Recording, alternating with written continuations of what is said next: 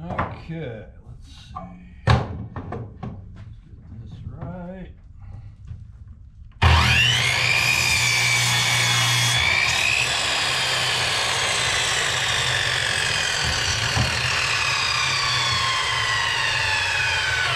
No, no, no, that's not right.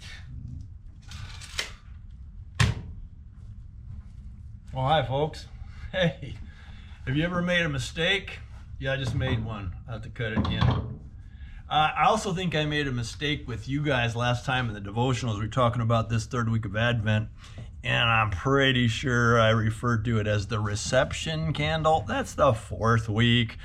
Uh, that's when the shepherds received the good news that Jesus was born and went and, and saw saw everything in Bethlehem.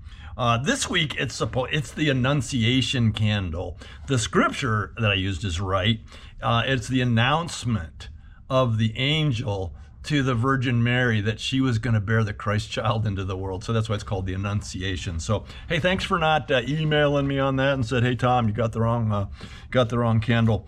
But um, in any case, as we look at this passage again in Luke chapter 1, Luke chapter 1, verses 26 through 38, this is the this is the uh, uh, passage for this week, the third week of Advent, the Annunciation Candle.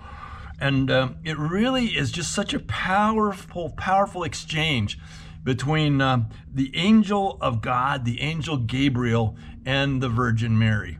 And he came and said, Hey, you found favor with God. And she's like, Oh, what? What what good thing is gonna happen to me? Well, you're gonna be pregnant and you're gonna bear the Christ child into the world. And and she had some questions, and and her question was like, How how could this be? Uh, and um, that's where I want to pick it up today in verse 35. So she said, How can this be since I'm a virgin? And in verse 35, the angel answered, The Holy Spirit will come upon you. You know, when the Holy Spirit comes on you, anything is possible. When the Holy Spirit will come upon you, and the power of the Most High will overshadow you, so the Holy One to be born will be called the Son of God. And then he goes on and gives another another illustration of, of the power of God and said, even your even Elizabeth, your relative, is going to have a child in her old age, and she was who was said to be barren is in her sixth month. And verse 37 is the thing I'd really like you to focus on, where it says, For nothing is impossible with God. Did you hear that? This is from an angel. Who would know more? This is an angel Gabriel from heaven said, For nothing is impossible with God. Oh, I hope that comes as an encouragement to you in whatever circumstances you find yourself, whatever challenges you're facing, whatever whatever's going on uh, in you or to you or whatever, that you understand and you can pray from this place that nothing is impossible with God. If we can get ourselves into a posture of humble prayer, surrendered prayer before the Lord, that we can pray from that perspective that nothing is impossible with God. So, what are you facing? Are you facing something internally, a turmoil in your heart, in your mind? Are you facing a relational issue, a family issue? Are you facing issues at work? Do you have need? Do you have lack in your life? That just remember, nothing is impossible with God.